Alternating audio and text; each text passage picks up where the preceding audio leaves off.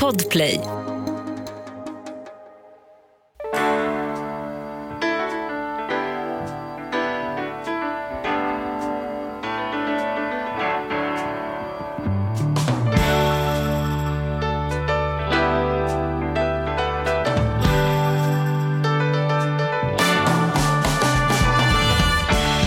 Hej och hjärtligt välkomna till Ekonomi på riktigt med Charlie och Mattias. Denna podd som vi har hållit på med strax efter Eldkvarn brann ner kan man väl säga. Ja, det kan man säga. Ja, på det tiden slottet ju hette Tre Kronor. Mm. Det är ju lite intressant för vi tyckte ju själva att vi var väldigt sent på det med poddandet. För vi. Det hade ju vi tänkt inte. att, Nej det var vi i och för sig inte, Nej, men vi hade ju sig. tänkt att starta podden sex år tidigare. Mm. Alltså det vill säga 2010. Just det. Men sen så kom ett konsument-tv-program på SVT i vägen Mm. som heter Plus. Vilket gjorde att vi kom igång. Med en röd soptunna, inte rostfärgad. Ja just det, precis. Mm. Så, att, så att det, därför så var vi ändå ganska sent på det. Men alltså nu, vi pratar ju, alltså det är många avsnitt nu. Ja, det är många avsnitt.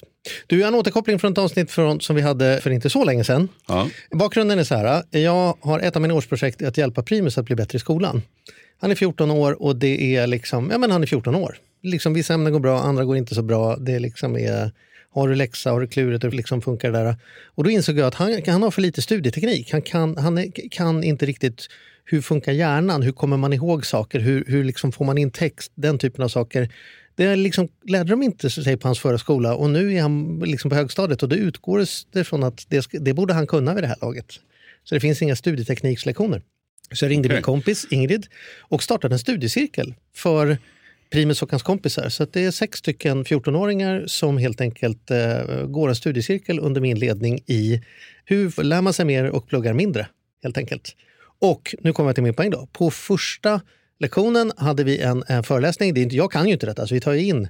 Och då pratade man bland annat om minnespromenad som var att man kan gå antingen fysiskt eller i huvudet, gå en promenad som man går ofta. Och så kan man liksom hänga upp i minnet då, då. om man ska kunna svenska kungalängden kan man tänka, kommer till lekplatsen och det, det, det är Gustav Vasa därför att det finns ett W i gungställningen. Och så liksom så här, hittar man på associationer som hänger ihop med promenaden. Och då i- var det ju svårt att inte tänka på det avsnittet där du berättade att du, när du är ute och går på promenad, kommer du ihåg saker utifrån att det var där du var när du hörde dem första gången? Kommer du ihåg att du pratade om det? Mm. Vid det här trädet sa någon det här i podden, så kommer du på det varje gång du passerar trädet. Mm. Så det där är tydligen någonting, jag kände ju inte igen det, men du kan jag berätta för dig att det här är en känd minnesteknik som du har samlat på dig helt ofrivilligt om att um, Jaha, kallas vad för kul. minnespromenad. Det kan man använda för att komma ihåg saker. Jag har ju sett den här minnesmästaren, han har ju dykt upp lite grann nu. Han börjar ju på Talang tror jag. Ja, man börjar väl inte på Talang, men han kanske Nej, syntes där men han, först. han började synas Ja, i mm. tv-programmet Talang. Och har sen nu varit med i Smartare än 50-klassare. Jag såg han Mm. senast i Jeopardy. Och det är ju, ja han är, dominerar ju var han än är någonstans. Mm, ska bjuda in honom det- hit, tänker jag. Ja, Han kan står vi på inte göra det? önskelistan. Jo, jo, absolut. Det där är häftigt. Nej, men alltså, Mm. Minnespromenader är ju, jag har faktiskt en, eh, ja, men alltså, jag har skitmånga exempel. Men jag har också en exempel, ett exempel kopplat till dagens gäst. Mm. faktiskt. Som om vi hade förberett detta som en liten... Mm. Ja, det hade vi ju verkligen inte. Nej, det hade vi inte. Men Nej, för det, Det hade du. Vi kunde ju väl verkat förberedda. Det hade inte behövt säga att det, var, bara hände. Nej, men vi är ju alltid förberedda på ämnet men inte på att försnacket. Nej, som du, precis. Mm. Så, så det är väldigt kul.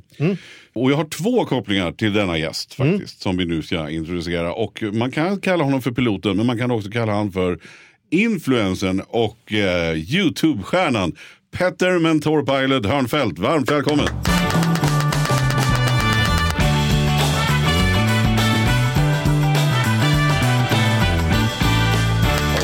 Välkommen tillbaka får vi säga. Tack, tack. Kul att vara tillbaka. vi har en riktig Youtube-stjärna här. Vi har en Youtube-stjärna. Nu pratar vi om de som lägger upp filmer som har klipp på 10 miljoner visningar. Vi har ju varit ganska stolta över vår mediekarriär. Alltså lite så här struttigt sagt att ja, ibland när vi gjorde Lyxfällan hade vi typ 1,2 miljoner tittare.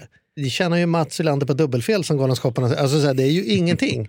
Här har vi en riktig jävla kändis Ja. i, på riktigt. Och, och jag har ju fått äran att, att vara med från eh, första början faktiskt. Ja, Ja, du, är allra, allra du brukar alltid berätta historier som att det lite är din förtjänst faktiskt. Ja, nej det är det ju inte. Men jag var med, vi, det skapades lite grann i vårt utrum att du kom igång i alla fall. Absolut. Eller, så, eller hur? Kommer, Absolut. kommer du ihåg den här historien att han var inblandad? För han berättade gärna att han sa, fan du borde ju... Alltså jag skulle, kunna, jag kunde, skulle kunna sätta dit honom nu, men det, det stämmer. Det stämmer. Okej. Vi, vi hade de här diskussionerna faktiskt. Ja. Det, var, det var Sandra som, som, som var den som triggade igång det. Mm. Sandra, som min fru då, som tyckte att du har alldeles för mycket fritid, skaffa Mm. en hobby. Du lyssnar ju gärna på din egen röst, så varför börjar du inte en YouTube-kanal eller någonting? Och Det var liksom triggern till att jag skulle börja. Men det var ju tillsammans med dig, som, när man satt och pratade om vad, vad skulle man kunna prata om, vad ska man kunna göra, Mm. som, vi, som det liksom formades. Och jag kommer ihåg du ringde mig och sa något sånt här, men nu har jag 50 följare. Eh, Så du var verkligen, verkligen med från början. Och det är en lång resa. Ja, och då har jag en bild. Då ska vi se om du, du för du vet vart det är, men du, kommer absolut, du kan inte komma ihåg exakt det är. Men du sa vid ett tillfälle, och det var när vi passerade de här diagonalvägen vid Harg, innan man kom ner till eran, där er villa låg. Så gick vi en liten skogs, vi var tvungna att gå en liten stig liksom, för, för att komma mellan bebyggelserna. Kan man Ja. säga. Och där kommer jag ihåg att du sa så här, Ja, alla har ju alltid velat haft den här drömmen om att man skulle kunna få en. Tänk om alla kunde ge en en krona var. Liksom, eller hela världen. Och, och, nu med internet så, så här, fan det borde gå att hitta någonting med nätet. Liksom. Men nu är vi kanske lite sena på det. Och det kände vi redan då. Ja men det är redan gjort. Ja. Men sen så kände du att skitsamma. Jag gör det ändå fast det är gjort. Och det var det jag tänkte på lite grann när vi pratade om våran podd. Min. Att vi hade kunnat starta den här podden långt mycket tidigare. Om den har haft fler lyssnare, ingen aning. Det var inte poängen. Men just det att det är inte för sent. Och det var väl det som var, som jag menar, som du lyckades överbevisa med råge. Att du nu jobbar liksom mer. Du ska ju få berätta själv. Men alltså, du jobbar ju i princip, lägger mer tid nu på kanalen än på flyget. Och faktiskt tjänar jävligt bra på din kanal. Mm, absolut är det så. Och det där, det där går ju tillbaka till den gamla tropen att man ska, alltså det bästa, den bästa tiden att börja någonting var igår. Den näst bästa är idag. Mm. Du, man måste köra igång. Om du någonsin ska liksom få igång någonting så måste du bara starta. Och att tro att man är för sent ute, då kommer man alltid att tro att man är för sent ute. Så att vi börjar och det börjar nu, nu är det ju, ja, det är väl sju år sedan eller något Mm. nu. Men hur kommer det sig att du orkade då? För, att, för jag vet ju i början att det var verkligen ketchup. Om jag minns det rätt så var det ju lite den här ketchup-effekten. Och det har väl med algoritmer och allt möjligt att göra. Men Ja, hur var det? Kan du, beskriva? För du kämpar ju, jag kommer ihåg, du, du, du kämpar med ditt innehåll och du, du grejer verkligen och det var inte många tittare på något Nej. sätt, kände man. Nej. Men sen rätt vad det var bara, eller det var inte bara rätt Nej, det var inte men så. Det är det, det är det som är grejen. Att det, var, det, här, det är ingen ketchup-effekt. Det var inte det, inte Nej. alls. Nej. Alltså det- Beskriv, beskriv det Anna, får vi höra. Okej, Hur så- ser du det? så här var det, jag började med, jag var precis som Mattias säger så var jag intresserad av, ja men sociala medier hade börjat att komma, det var ganska stort redan, det var väl 2015 någonstans där. Mm. Och jag tänkte, vad, om jag ska lära mig någonting om det här, om jag ska förstå mig på den här världen så måste jag liksom ge mig in i den. Det enda sättet att lära sig någonting ordentligt, att man är en del utav det. Ja, du var verkligen nyfiken på det, så Mm. det var du ju. Prata mycket om det. Enda stället att lära sig simma är ju i bassängen. liksom. Exakt, så du måste, man måste ge sig in. Och Mm. Om man ska ge sig in i någonting, vad ska man då prata om? Men då pratar man ju gärna om någonting som man kan, någonting som man gör, för det är det enklaste sättet att liksom, då behöver man ju nästan inte förbereda sig, det behövde jag inte i början heller. Jag går in och pratar om det jag gör och det jag har en passion för, det jag vill förklara. Så Men du hade ändå gjorde. någon typ av webbkamera och någon liten studio eller gjorde du med mobilen i handen eller liksom Det var min, gaffatejp på en galge? Liksom. min iMac och den in, alltså inbyggda kameran och inbyggda mikrofonen i min iMac. Mm. Och ingen grafik, inget extra ljud, inget extra ljus, ingenting. Bara rå information. Och lång rå information, oskriptat. För, men, men det du hade som jag kommer ihåg att vi också hängde, eller hängde upp oss på, eller som vi diskuterade. Det var ju det också att du kunde ju ändå någonting väldigt, väldigt bra specifikt. Du, Ja. Pilotbranschen. Alltså, du, det inte du pilot. kunde om trafikflyg var ju typ inte värt att kunna. Du har ju ändå jobbat som flygkapten vilket betyder en helvetes massa timmar. Och du har liksom examinerat folk och mm. instruktör. Och så, här. så det Yes. får man ändå säga till din, vad ska jag säga, att det inte bara till att starta om vi säger så då. Nej, nej, nej. Alltså, det, det var det, och det var ju anledningen tror jag att, att kanalen faktiskt började att växa. Det var att folk kunde på något sätt bortse från att det här var väldigt, eh, det var inte speciellt snyggt, det lät inte speciellt bra.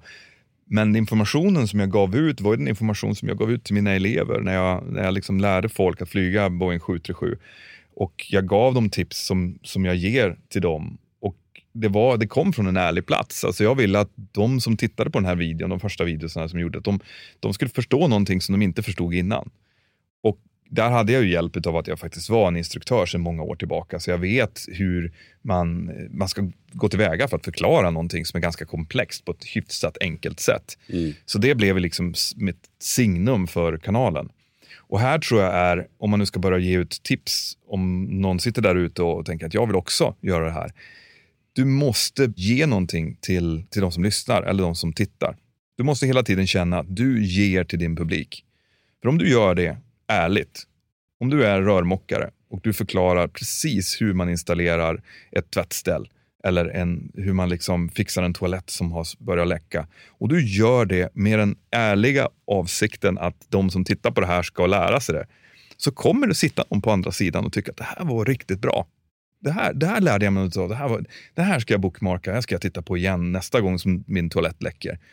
Och då spelar det liksom inte så himla stor roll om det är snygg grafik, det är bra ljud eller inte. För att den själva kärnan finns där redan. Och Återigen, det är, innehållet är viktigare. Liksom, mycket viktigare. Mm. Och det är, sen, sen är det ju så att du måste, vad det än är som du börjar med kommer du ju suga på. Alltså, du kommer vara dålig på det du gör när du börjar med någonting. Det finns ingen som börjar som liksom fantastisk pianospelare eller sångare. Eller någonting. Du börjar någonstans och så bygger du på din erfarenhet och försöker bli bättre. Och det, det tog ju jättelång tid.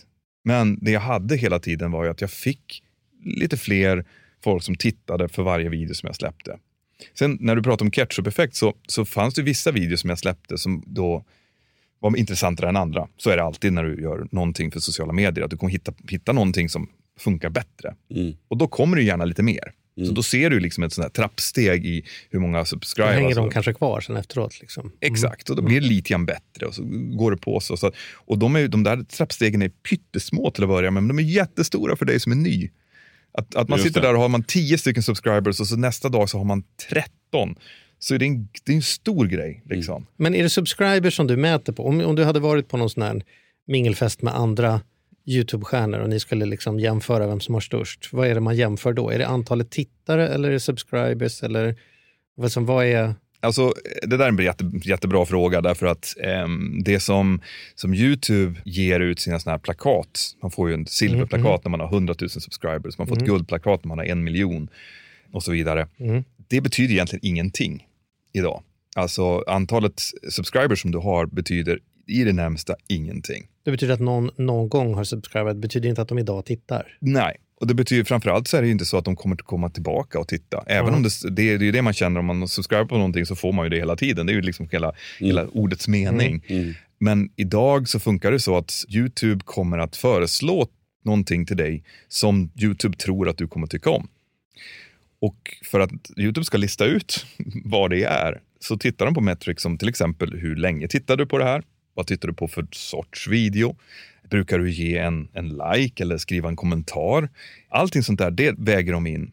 Och så sen så kommer de att ge liknande. Vilket innebär att om du tittar på min kanal, till exempel på Mentorpilot, ett par gånger i veckan, då kommer Youtube att känna igen dig och säga att det här verkar ju som att han kommer tillbaka och titta på det här. Och så kommer du att dyka upp i, mitt, i ditt flöde. Så kommer min nyaste video att dyka upp. Så fort jag släpper den så kommer den dyka upp. Och Youtube vet ju då att förmodligen så kommer den här människan att trycka på det här och titta på det här. Mm. Jättebra.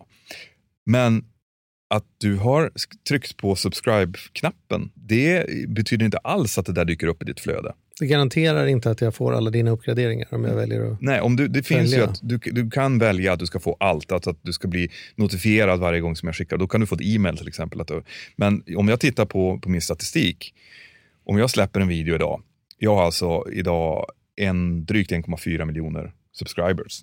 När jag tittar på, jag släppt en ny video, hur många som kommer ifrån subscribe feed, alltså från folk som har tryckt på det här, så är det kanske 6-7 tusen tittare. Oj. Mm. Utav, utav en, en video som går, som kanske har en halv miljon mm. totala views. Det är alltså och, och, och, det där märker jag i skillnad också eh, genom åren hur det har varit. Att det, det känns som du saknar det blir mindre och mindre betydelsefullt just med subscriber-grejen. Absolut. För att det, det, känner jag också med mina klienter i våra svenska, jag menar, även på företagssamarbeten som många av mina klienter har med olika företag. För det är kanske främst Instagram men, men även YouTube. Då är det ju verkligen viewsen snarare och rätt målgrupp och rätt saker och mm. rätt engagement som, som mäts. Som men det där tycker jag är intressant, veta. för när jag tittar på klipp, både egna men framförallt när jag tittar på med sonen som är 14 år, då är det ju nästan det är alltid så att det är paus mitt i för att den som leder det ska uttryckligen säga tryck på like-knappen, tryck på subscribe. Alltså, det verkar ju från utsidan som om det är otroligt viktigt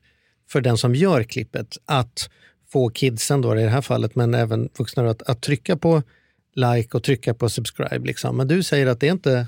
Varför är det viktigt och varför är det viktigt? Liksom, gör du stopp mitt i klippet för att säga att gillar du det här, då måste du trycka på like-knappen. 3, 2, 1, tryck. Ja, jag gör inte det. Nej. Um, Däremot så brukar jag föreslå mot slutet, alltså i, slutet av mina Mm. videos, att om du tyckte om det här så kan du, kan du subscriba. Liksom. Men, va, men varför är det viktigt då? Får du Därför betalt att, per... Och, och det här har någonting helt annat att göra. Det är nämligen när du går till exempel att, och vill ha ett samarbete med ett, ett brand, och du vill ha din kanal sponsrad, vilket du behöver göra. För det är en, en av många inkomstgrenar som du Mm. behöver för att kunna ha ett team. Jag har ett team på sex personer som hjälper mig med min kanal. Liksom. Mm.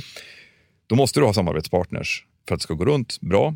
Och de tittar på subscriber counts. Jaha. De går in och säger, ja, men det här är en youtuber som har två miljoner subscribers. Han för det, kan vi för betala. det säger ändå någonting om... Det säger någonting, men, men det har ju ändå Ja. minskat tänker jag. För det är det jag menar med de samarbeten som jag ser också. Så, så har det mer gått åt vilket engagemang som, som personen har och hur mycket views kanske mer än, än just prenumeranter. Men, Ja, och så borde det vara, därför att eh, om man tittar på det så kan du ju, om du, om du, du kan ju döda din kanal genom att inte till exempel, säga att du, du tar en paus på ett år. Och när du kommer tillbaka till din kanal så kommer du ha samma antal subscribers. Folk går ju inte in och aktivt tar bort sin subscription, utan den ligger bara där. ja. Men i och med att du inte har laddat upp en video på ett år så kommer Youtubes algoritm inte att känna igen dig överhuvudtaget. Så att du kanske har en och en halv, eller som ja, runt en och en halv miljon subscribers och du kanske får 10 000 views. Liksom. Hur ofta behöver man lägga upp saker för att liksom inte algoritmen ska börja tycka illa om en? Egentligen så spelar det, det här beror helt på vad du har för sorts video som du lägger upp. Det finns jättestora framgångsrika Youtubers som bara lägger upp ett par videos per år. Och de är så bra, de har sån hög kvalitet på det de lägger upp att folk sitter och väntar på det här årliga släppet. Liksom. Det finns en svensk, svensk youtuber som heter Lemino som gör väldigt högt producerade videos. Och han tror jag inte släpper mer än kanske fyra per år. Och sånt. Det går bra för honom. De, de videos som han släpper får han fortfarande jättemånga view på. Sen, sen finns det ju gamer-youtubers som släpper liksom dagligen två videos. Därför att det är hyfsat lätt att producera för dem. Och det krävs inte så mycket jobb, utan de sitter och spelar och, och kanske eventuellt klipper lite grann. Men bara pumpar ut massor.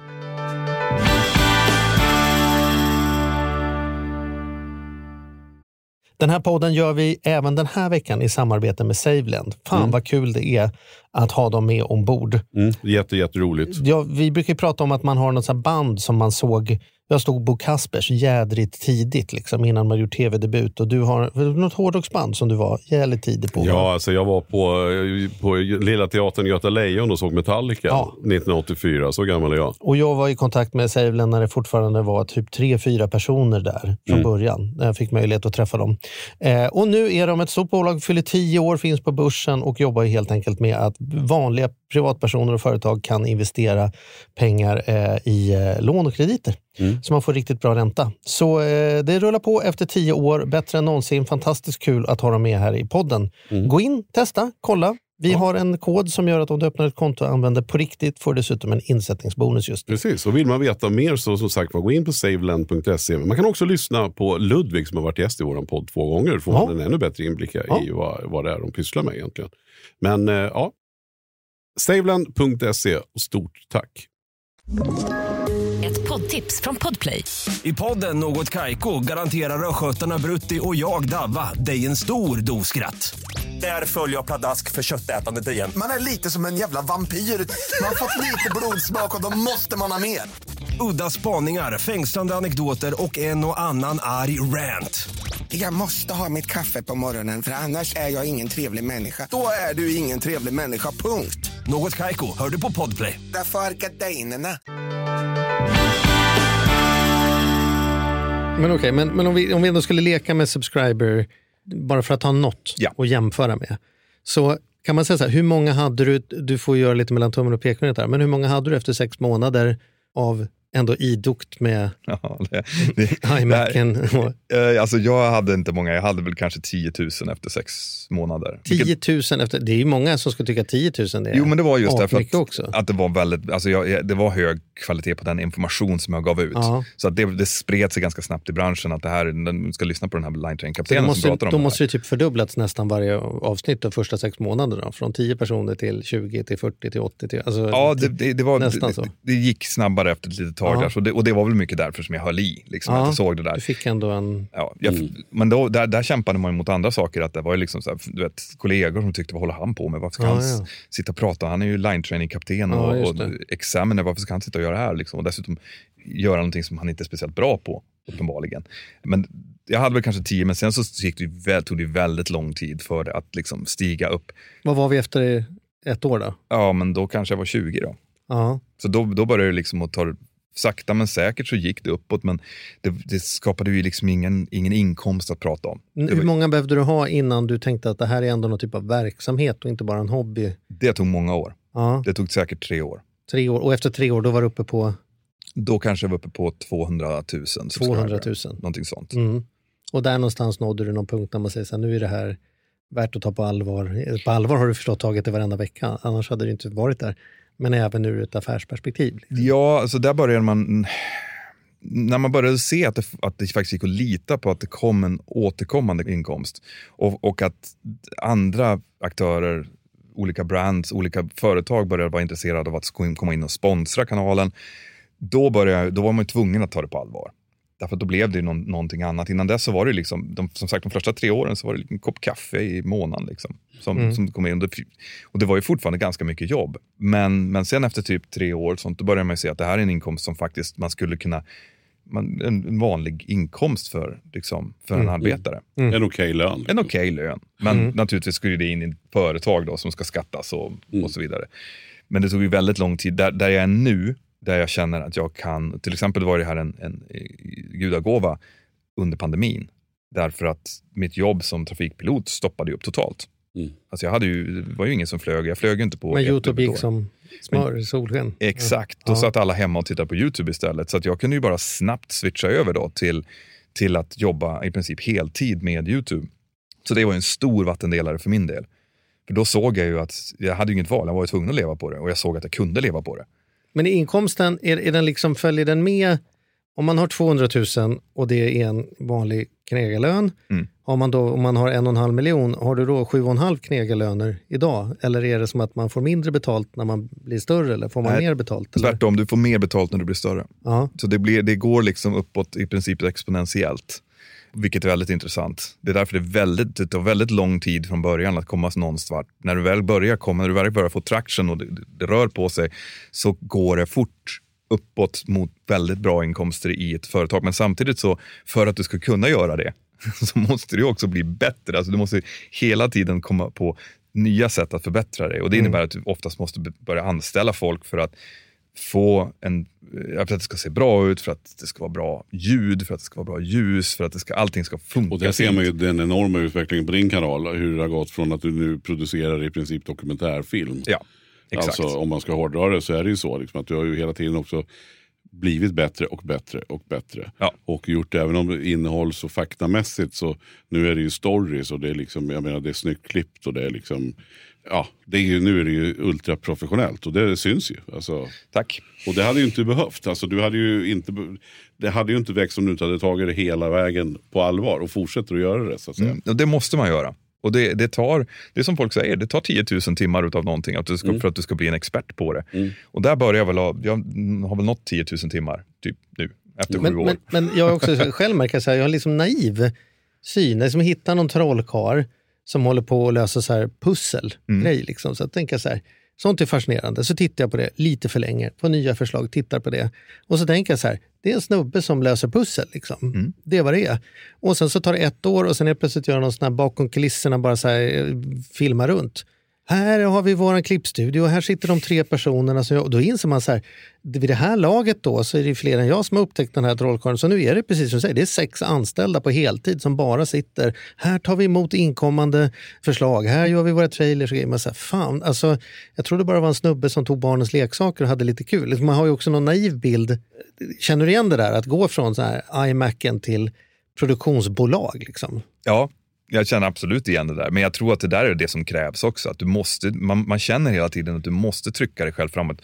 Även nu när, när jag tycker att jag producerar hyfsat bra så är det fortfarande massor som jag skulle vilja förbättra. Och det är klart, om, om det då fungerar, för det är inte alla, det ska jag också säga, så att det är inte alla idéer som fungerar.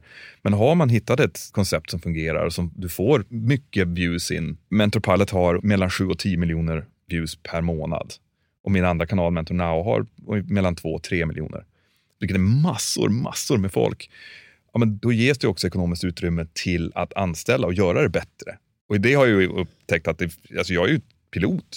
Jag är ju Mm. inte utbildad inom showbusiness. Jag vet ju inte hur man klipper och hur man liksom sätter ljus och ljud och gör allt det där bra. Utan jag tar ju naturligtvis hjälp av folk som är utbildade på det, som kan det bra. Därför att är det någonting jag har lärt mig som flygkapten är att du ska, måste kunna delegera. Mm. Det finns folk som kan göra saker bättre än dig. Då ska de göra det. Och du ska betala dem för att göra det bra och då kommer slutprodukten att bli mycket, mycket bättre. Men kärnan finns fortfarande kvar, nämligen att jag måste ge till min, till min publik. Och därför så har ju mitt, det som jag har gjort har ändrats under åren. Hur då menar du då? Jo, men därför att jag började med en tanke på att jag skulle förklara för blivande piloter hur det var att bli pilot. Så här, att jag, nu, nu sitter det någon där ute, någon, en 13-åring som jag själv var när jag, ville, när jag bestämde mig för att bli pilot. Så nu ska jag förklara vad jag hade velat veta när jag var 13 år. Det här är vad du behöver tänka på. Liksom. Men nu vet du att det inte är 10 miljoner 13-åringar varje månad, utan det är andra också. Exakt. Och där börjar man ju, då måste man ju, när när man ser att det börjar bli bredare och det är mer folk som tittar, då vill man också försöka lista ut hur fortsätter jag hålla liksom, ja, men 7 miljoners folks uppmärksamhet. Och då måste man ändra, som, till exempel så har jag på Mental Pilot gått in och pratat mycket om flygolyckor och incidenter framför allt. Jag tycker bättre om incidenter för där är det ingen som gör illa sig generellt sett. Hela anledningen till att jag gjorde det var ju att jag ville fortsätta att lära ut saker inom flyget. Alltså jag ville fortsätta förklara för folk vad, vad vi gör som piloter och så. Men jag insåg att om jag gjorde ett avsnitt om hydraulsystemet på en Boeing 737, då är det väldigt få som kommer att klicka på den videon. Det är, så här, ja, det är bara de som är väldigt intresserade av hur ett hydraulsystem fungerar. Ja, då, når man ju, då kommer du nå ett stopp någonstans. Då kommer man nå ett stopp. Och så, men om jag däremot berättar om en incident där någonting läskigt eventuellt hände och i den incidenten så gick hydraulsystemet sönder. Men då kan jag i liksom den videon förklara hydraulsystemet, göra hela den lektion som jag hade tänkt göra i vilket fall som helst, och förklara precis hur det fungerar. Men det är vävt in i en story, det är vävt in i en historia om någonting som har en början, en mitten och ett slut. Och det är folk villiga att lyssna på. Och efter det så kommer de gå därifrån, ha lyssnat på en bra historia och ha lärt sig någonting. Och då är Men, men det där måste ju vara väldigt svårt för att det där är, det, det är lite grann som vi, vi kan prata mello eh, här i Sverige eller så här, vann rätt låt. Och ibland, ibland fattar man och Mm. man tycker att man fattar koden. Ja, ja, det är klart att den här låten går bra därför att. Men ibland så går man ju helt bort så man undrar vad är svenska folket för människor egentligen. Jag tänker också att det måste ju också vara någonting, ett mönster som hela tiden måste vara eller som du pratar pussel, det måste verkligen vara som ett pussel att, att försöka lägga. Vad funkar och vad funkar inte? För Varför jag, blev jag den antar här att du, exakt. iväg, liksom? Jag antar att du inte har svaret än och kanske aldrig kommer få varför. Nej, alltså de, de som är närmast att komma till svaret är väl eh, typ Mr Beast. Alltså en av världens, som han inte är världens största youtuber nu. Han har väl listat ut lite grann utav koden, helt enkelt vad man behöver göra för att hela tiden få folk som tittar. Men när man, när man pratar om nischkanaler, som min, mina kanaler faktiskt är, då handlar det mer om att man man får försöka göra sitt bästa och man hoppas att folk kommer tycka om det. Och Jag, man, jag måste bara, en kul, bättre. kul detalj bara. Du ska få komma in Charlie. Det, det var en, för något år sedan, var, inne, när vi hade snackat så var jag inne och tittade. Och då kommer jag ihåg att den, den videon som hade ut, jag kanske överdriver nu, men, men typ i alla fall. Den som hade videon som hade allra, allra mest views. Det var varför inte motorn var rund på en Boeing. Ja, exakt. Och det är så här, vem fan bryr sig om det? Tänker jag. Fast där, är, där, finns det så här, och det där går vi in till på den nya trenden nu som är YouTube Shorts. Det är ju att folk är nyfikna och vill ha liksom snabba svar på saker som de har funderat på. De kanske har sett det där, de gått förbi och bara, "Men varför ser det platt ut? Äh. Och så helt plötsligt dyker det upp i deras flöde, det här är anledningen och så tittar de. Så det svarar ju mot någon, deras nyfikenhet och anledningen till att den hade fått så mycket views var förmodligen att väldigt många vanliga passagerare har tänkt den frågan. De har sett det, de kanske inte har formulerat frågan, men de har tyckt att det sett konstigt ut. Men det måste ju vara flyg. Alltså, då måste du ändå ha hittat nischen med flyg. Jag tror inte Charlie har tänkt så många gånger på om motorn är rund eller inte. Men han kommer Ja, göra ja, det ja. nu. Ja, nu, Aldrig tänkt, jag, har nu, får, aldrig, nu får du komma in, vad skulle du säga? jag har aldrig ens övervägt att, att reflektera över vad det är för märke på flygplanet. Om det är en Boeing eller om det är en Precis. sån. Alltså jag ser väl om det är en norsk, då har en sån här person på stjärten. Annars så är det, jag har inte tänkt så mycket på vad det är för typ av plan. Nej, men vad jag tänkte på var, vi pratar liksom att framgång, det här mäts ju då i, eftersom det är en affärsverksamhet för dig, i människor som tittar och att de tittar kvar och liksom subscriber alltihopa. Precis som det är med all media. Vi mäter tittarsiffror och vi mäter läsarsiffror och så vidare. Men det måste ändå ständigt vara en liksom kompromissfråga mellan det du vill säga Mm. och det, det folk vill ha. Det fanns ju en anledning till att vi smygdrog igång den här podden. För vi hade gjort så mycket liksom, högproducerad tv där det var så många människor som skulle ha åsikter om vem skulle vara med i Lyxfällan för att det skulle dra in tittare. Vi var som så här, vi pallar inte att behöva sitta här med den och den kändisen och göra budgettavlor eller liksom sitta och göra fejkade inslag där vi ska vara chockade över hur de har på Östermalm. det skulle säkert dra in mer, dra in mer folk, men, men vi skulle känna oss lite smutsiga samtidigt som det pågick. Mm, absolut. Och en hel del YouTube-grejer som jag trillar över, framförallt med min son, så kan jag säga jag skulle skämmas om jag behövde stå där och mjölka den här kon som har gått i sin sedan länge och liksom försöka kränga polerat bajs på det här sättet bara för att jag vet att det får folk att hänga kvar. Och sätter jag en sån här, liksom som jag upplevt mycket med kvällstidningar, att det är mycket så här skitrubriker liksom, bara för att dra in folk. Den journalisten måste ju ändå må dåligt när han kom därifrån över, det var det jag gjorde idag. Jag gjorde, gjorde en höna av en fjäder. Känner du, har ni så här redaktionsmöten säger så här, jag förstår att det här skulle sälja, men vill jag sälja det då? För du är ju ändå Absolut. brandet här. Liksom. Ja, jo, absolut. Men det, det som är intressant här är också är ju att när YouTube bestämmer sig för om en video har hög kvalitet eller inte, så handlar det väldigt mycket om, är folk villiga att se det här, hela den här videon? Alltså har jag retention över hela videon? Vilket innebär att till exempel clickbait, alltså det som folk, de här klassiska, för några år sedan så var det väldigt mycket de här tum, vad heter det på svenska, thumbnail? Mm, så- Eh, så. thumbnail. Ja, så kom det upp mycket så här som over the top, såg jättedramatiskt ut och så klickade du på det så var det ingenting i själva videon som egentligen handlar om gigantisk det. anakonda som någon har photoshopat och så ska man tro att man får se den äta upp en pojke och så var det ingenting. Exakt. Det är så, de där har Exakt. man ju... Och det där, det där, för därför, Vad skrattar du åt? Jag skrattar åt att vara så. Ja, men ibland är du mer eller mindre träffsäker, men, du, nu var du jävligt träffsäker. Det är precis den skiten man ser. Ja, exakt. Och det, det var, anledningen var ju för att YouTube hela tiden triggar eller tweakar sin algoritm för olika saker. Och ett, under ett tag så var det väldigt viktigt att få klicks, alltså att folk bara öppnade upp videon helt enkelt. Om YouTubes algoritm upptäckte att folk klickade på den videon så trycktes den fram mer så fler folk fick titta på den. Men du har aldrig så tänkt att jag gör en anakonda som sväljer ett flygplan Nej. och sen efteråt bara fakta gick jag lite långt, den plockar jag ner eller? På thumbnail så var det, så, eh, under ett tag så hade jag till exempel mitt ansikte med där man såg chockad ut, för det var man tvungen att göra. Liksom. Ja, Eh, det. thumbnails är väldigt, där, där, det är den enda delen där man faktiskt måste vara lite grann over the top för att stå ut i bland allt annat som finns. Men där måste man också vara lite försiktig med hur man lägger, för det måste vara faktamässigt. Alltså folk måste bli, de får inte bli besvikna när de trycker på, på, på videon. Därför det är det som har ändrats nu, att om du trycker på en video som du tror att det här ska handla om det och så upptäcker du efter några sekunder att det här var inte alls det och du klickar bort, då kommer YouTubes algoritm att, att straffa kanalen för det. Alltså den kommer att tryckas ner och, och den videon kommer att bara dö. Liksom. Den funkar inte. Men innehållsmässigt känner du inte så att Nej, jag ska innehåll- sitta här och prata om terrorrisk, det är ju skit, jag förstår att det säljer men jag tycker ju inte ens att det här är en fråga. Det vore intressantare att prata om stötdämpare eller något sånt skit. Liksom. Nej, därför att hittills så flytt nu, det här, det här är väldigt intressant, därför att jag har ju nu två kanaler och det har jag av en väldigt specifik anledning, nämligen att jag började ju göra de här videorna, de här dokumentärerna, egentligen om ja, men, eh, flygolyckor och incidenter och så vidare. Och det funkar, funkar väldigt bra. Folk är intresserade av att höra en pilots perspektiv och jag går, väldigt, går in väldigt djupt tekniskt och förklarar exakt vad som händer utan något drama. Det, det är hela idén med det. Men det är klart att jag vill ju göra andra sorts videos också. Alltså jag gjorde dem, de funkar bra, de är också väldigt intressanta att göra för att jag kan göra, lära folk saker i det. Men sen vill jag prata om flygbranschen och jag ville göra kanske någonting om hur det var att bli pilot och, och vad som händer miljömässigt, om det, om det kommer några nya innovationer och så vidare. Men det jag upptäckte var att när tillräckligt stor massa av de som tittar förväntade sig att få en incident förklarad och jag kom in och förklarade någonting om flygbranschen så dog den videon totalt. Alltså det gick inte att få folk att titta på det. Och det har att göra med hur YouTube fungerar. Därför att de lägger in det i en kohort där, okej, nu har vi förstått vad folk som tittar på den här videon vill se för någonting. Därför så kommer vi att visa den här videon för folk som vill se den här sortens innehåll. Och därför funkar det inte att ha två olika sorters innehåll i en sån kanal. Så vad jag gjorde var att jag öppnade en andra kanal Och naturligtvis som mina grundtittare, de som har varit med allt från början, de bara, varför gjorde du det? Varför startar du upp en till kanal när du har en fungerande stor kanal? Borde inte vara smartare? Och vad som hände var att när jag öppnade den här lilla kanalen som då var helt, började från noll, och så sa jag, gick jag ut på den stora kanalen och sa att förresten, jag har gjort en video om flygbranschen här om ni är intresserade av att titta.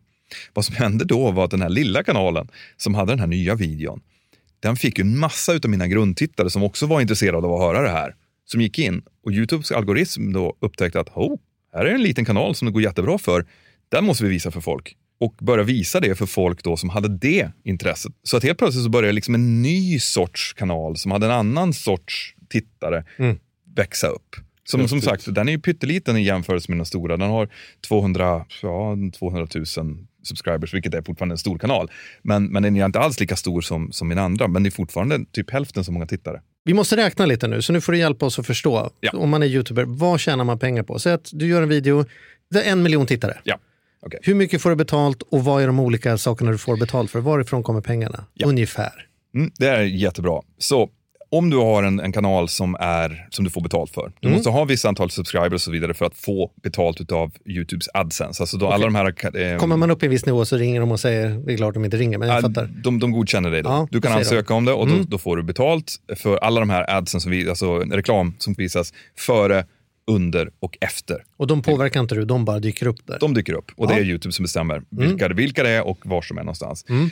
Då kommer du få betalt från dem. Hur mycket ungefär får man på, av dem på Det beror på vad du har för sorts kanal. Om du har en kanal som går lite mer mot den yngre publiken så är det lite lägre. Har du lite mot den äldre publiken så är det lite högre. Har du mycket mot USA så är det ännu högre. Men säg att ungefär 5 dollar per tusen views. Fem dollar per tusen views. Ungefär. Okej. Mm. Och det är då, om du har en stor kanal så är det en lejonparten av den inkomst som kommer in. kommer direkt från Google. Då. Mm. Sen på det så kan du få, om, förutsatt att du har en kanal som, är, som passar olika märken, till exempel säg NordVPN eller Adidas eller vad det nu må vara, kan kontakta dig som kanalägare och säga att vi tycker att den demografi som, som du har på din kanal är intressant. Vi skulle vilja att vi gör ett samarbete helt enkelt. Och då är det upp till dig om du vill göra det eller inte. Jag till exempel tycker att det ska på något sätt hjälpa min publik. Just det. Alltså- Vilken är din största annonsör eller din största samarbetspartner? Den största samarbetspartnern är faktiskt NordVPN. NordVPN som det är gör... bra är VPN som man kan flytta för säkerhet och för Ah, att kunna... Ja, det är en VPN. Ja, nu En. VPN. Nu har jag förstått vad Ja, du säger. precis. Ja, mm. Så att, och den, det är ju så här, för folk som reser, bra. Jag använder själv när jag är ute och reser, bra. Mm. Fint. De är de största. Men sen har jag även Brilliant, vilket är en, ett utbildningsföretag som hjälper folk att förbättra sitt mattetänkande och eh, på ett kul sätt. Och vad betalar de per, om det är en miljon tittare, betalar de då De betalar... bara ett fast avgift eller be- betalar de per tittning? Eller vad, är det olika? Eller? Ofta så sätter de också en, en CPM, alltså en kost per mil, Mm. kostnad per tusen. Och så sätter de upp det. Och det kan vara lite högre då. Så att i, på YouTube till exempel så är CPM, ja, säg 14 dollar per tusen. Okej. Och så får du en mindre del av det eftersom Google också tar en del. Mhm. Och den är då något högre normalt sett för, eh, för såna här brand deals. Så de kan komma in och säga att vi, sätter, vi ser att du har ungefär så här många tittningar per, Mm. per avsnitt. Vi erbjuder dig den här mängden pengar per avsnitt. Men då läggs det ändå som inklippta annonser i ditt material. Ja, fast du gör det. Jag, Det är ju- det är jag som gör dem. Jag gör det, ja, precis. Så Okej. det är skillnaden. Mm. Så det, är inte dyker, det dyker liksom inte upp en Adidas-reklam. Utan det är jag som säger att jag har jättefina Adidas-skor. Titta, Mm. mm. borde ni kolla på. Ni har en, ni har en liten, eh, om ni klickar på min länk så, Mm. så det är det som funkar. Så det, och det är väl eh, ungefär en tredjedel av den totala inkomsten. Ja. Så du, du har hälften från, från Google och så har du en, en tredjedel som kommer ifrån sådana brand deals. Så det kan vara mer eller mindre beroende på vad du har för kanal. Mm. Utan på Har man det, en shopping eller lyxresort-kanal, då är det klart då är läget Ja. annorlunda. För då är det det enda man säljer. Liksom. Exakt, Mm. så att det, det beror lite på. Mm. Och så sen utan, utan på det så kan du till exempel ha sån här eh, crowdfunding, typ Patreon. Där du Just har det. dina största fans som du kanske gör lite livestreams med och har, de får lite, lite extra material och liknande. Eller som i mitt fall, att de helt enkelt bara vill stödja produktionen av videorna. Mm. De kan gå in och så kan de ge allting från en dollar per månad till ja, hur mycket de vill egentligen. Mm. Och så får de tillgång till olika saker. Och det är väl kanske då 25 procent utav inkomsten. Så då har man lite grann kvar och det kan komma från merchandising som t-shirtar och Mm. lite annat smått och gott liksom, runt omkring. Men det är i alla fall en, det är en fyra, fem olika sorters inkomstgrenar som man normalt sett har. Vad skulle du ge för råd till den som sitter och tänker så här, För Youtube har ju blivit väldigt, eller liksom hela den här branschen har ju handlat väldigt mycket om influencers som att en person ska bli ett brand. Mm. Du har ju gått väldigt mycket åt, jag ska inte säga andra hållet, men för dig har det ju inte varit att, att bygga brandet i första hand utan att bygga kompetensen i en fråga. Mm. Om man jämför dig och Bianca Wahlgren så är det två väldigt olika Youtube-strategier skulle jag Ja. tänka. Vad skulle du ge för råd till den som är ändå som så här, fan jag har någonting, jag kanske skulle kunna bli den där typen av youtuber som du är snarare än någon typ av eh, influencer i det där begreppet, brandbegreppet. Liksom. Alltså jag, tycker, jag tycker alltid att man ska ha någonting, om du har en kompetens, vad det än må vara, och du är beredd att förklara det för folk. Och du kanske gör det hela, du, du kanske är den där killen på, på festen som alltid förklarar ungefär samma saker, men då har du någonting som du kan förklara.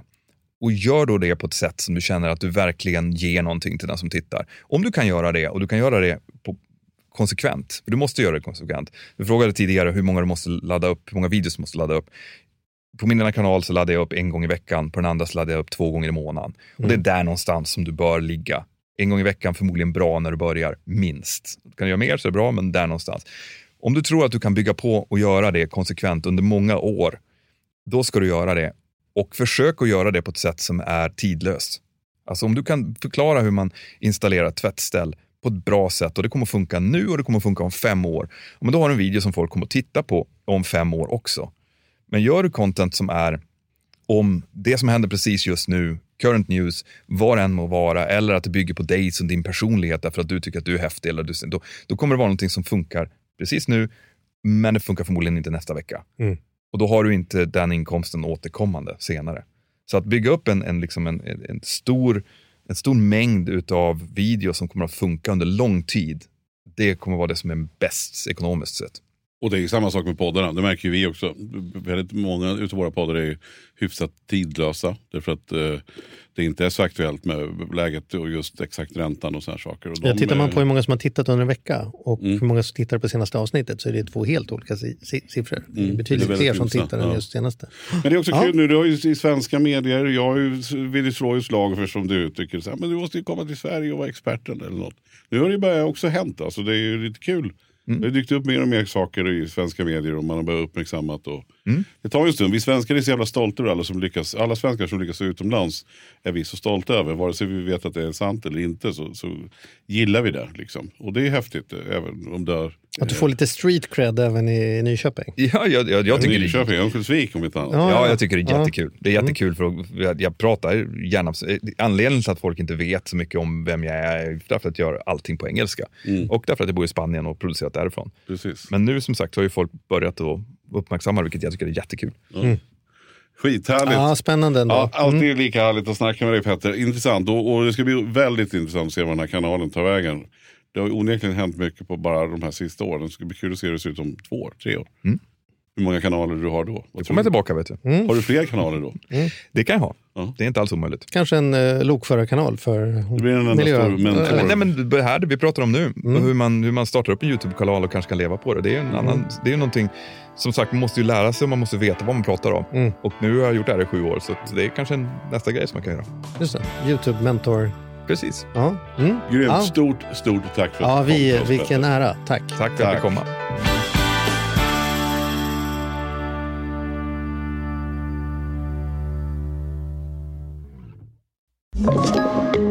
Podplay.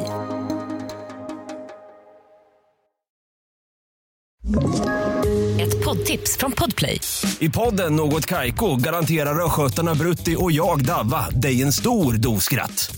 Där följer jag pladask för köttätandet igen. Man är lite som en jävla vampyr. Man har fått lite blodsmak och då måste man ha mer. Udda spaningar, fängslande anekdoter och en och annan arg rant.